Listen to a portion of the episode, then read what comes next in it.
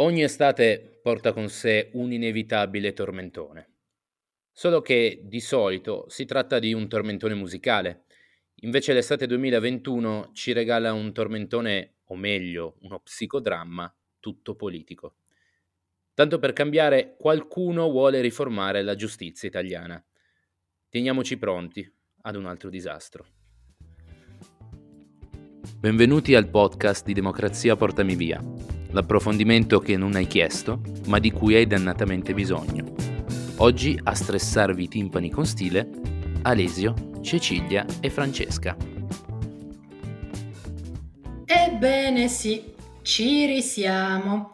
Anche il governo dei migliori vuole lasciare il suo segno sulla giustizia. L'ardua impresa è nelle mani della ministra Cartabia, ma soprattutto delle varie componenti della maggioranza.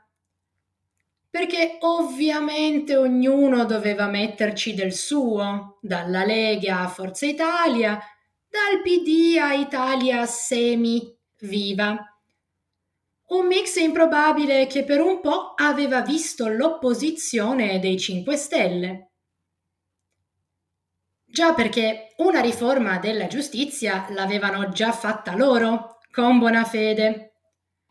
Riforma schifata da mezzo Parlamento, ma stranamente apprezzata in Europa. E quindi non se la sentivano tanto di buttar via il lavoro fatto nel governo precedente. Ma Grillo, con una telefonata, ha spiegato ai suoi che questa riforma sa da rifà. L'ultima versione di questo patchwork è uscita giovedì sera dopo l'approvazione in Consiglio dei Ministri ed è veramente uno spettacolo. Quindi diamo un'occhiata in italiano potabile a questa ennesima riforma. Per quanto riguarda la prescrizione, tragedia del sistema penale italiano, la Cartabia si è inventata uno strano meccanismo. La prescrizione esiste fino al primo grado. Poi, se fai appello e il processo dura più di due anni, il processo muore.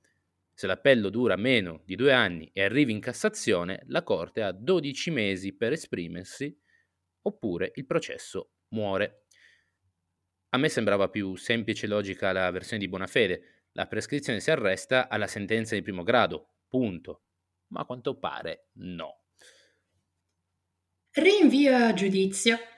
Il PM che fa richiesta di rinvio a giudizio per un imputato è il giudice che deve decidere, dovranno tenere conto della, e cito, ragionevole previsione di condanna. Tradotto, si rinviano a giudizio solo gli imputati che sei praticamente sicuro di poter far condannare.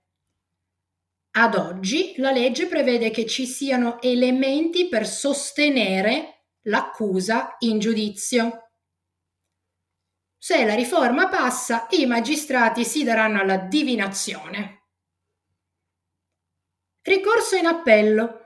Vengono mantenuti i limiti all'appello per motivi troppo generici e non specifici, come già detto dalla Cassazione. Ridurre i tempi della giustizia. Per avvicinarsi a questo obiettivo, la riforma aumenta le possibilità di ricorso ai riti speciali e alternativi, allarga il patteggiamento a reati con pene detentive superiori ai due anni e riduce di un altro sesto della pena la pena per chi sceglie il rito abbreviato.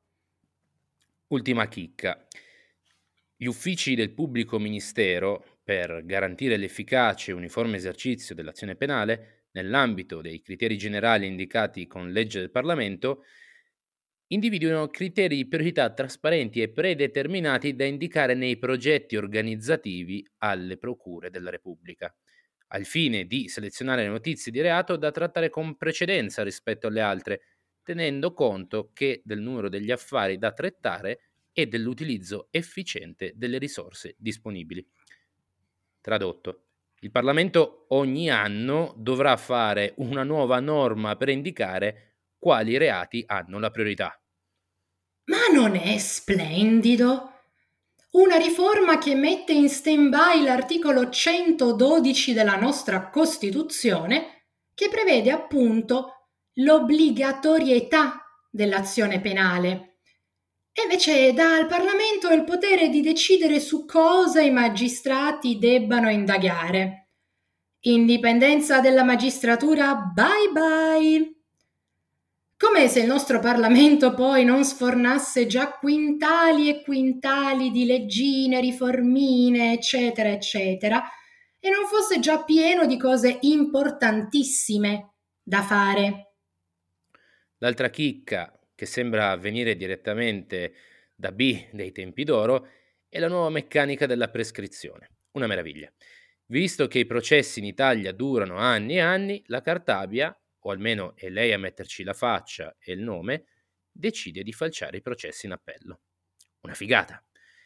Io già me li vedo gli avvocati che riempiono i giudici di ricorsi su ricorsi, su, contest- su contestazioni, su cavilli, per allungare i processi giusto un po' per far arrivare l'appello a due anni e un giorno e meritarsi la lauta parcella. Perché è evidente a tutti che chi ha i soldi e può permettersi quel genere di avvocati la farà sempre franca. Bontà sua, per i reati di mafia, terrorismo, droga e corruzione, la Cartabia prevede un appello di massimo tre anni e un anno e mezzo in Cassazione. Immaginatevi un qualunque processo di mafia in appello che deve durare massimo tre anni, altrimenti tutti liberi.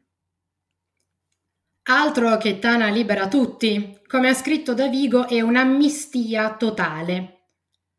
Della stessa opinione è il magistrato Gratteri che definisce i nuovi termini di prescrizione una tagliola, e lo cito. Questa tagliola, dice Gratteri al fatto, colpirà anche processi delicatissimi come omicidi colposi e violenze sessuali. È uno schiaffo alle vittime. Così delinquere conviene di più, perché nessuno pensa alla mortificazione di chi non solo viene umiliato da soprusi e angherie, ma poi viene anche praticamente abbandonato dallo Stato? Una giustizia attaccata ad un orologio che ticchetta in maniera frenetica e che si fa beffe dei diritti delle vittime. Grazie di averci ascoltati. Alla prossima!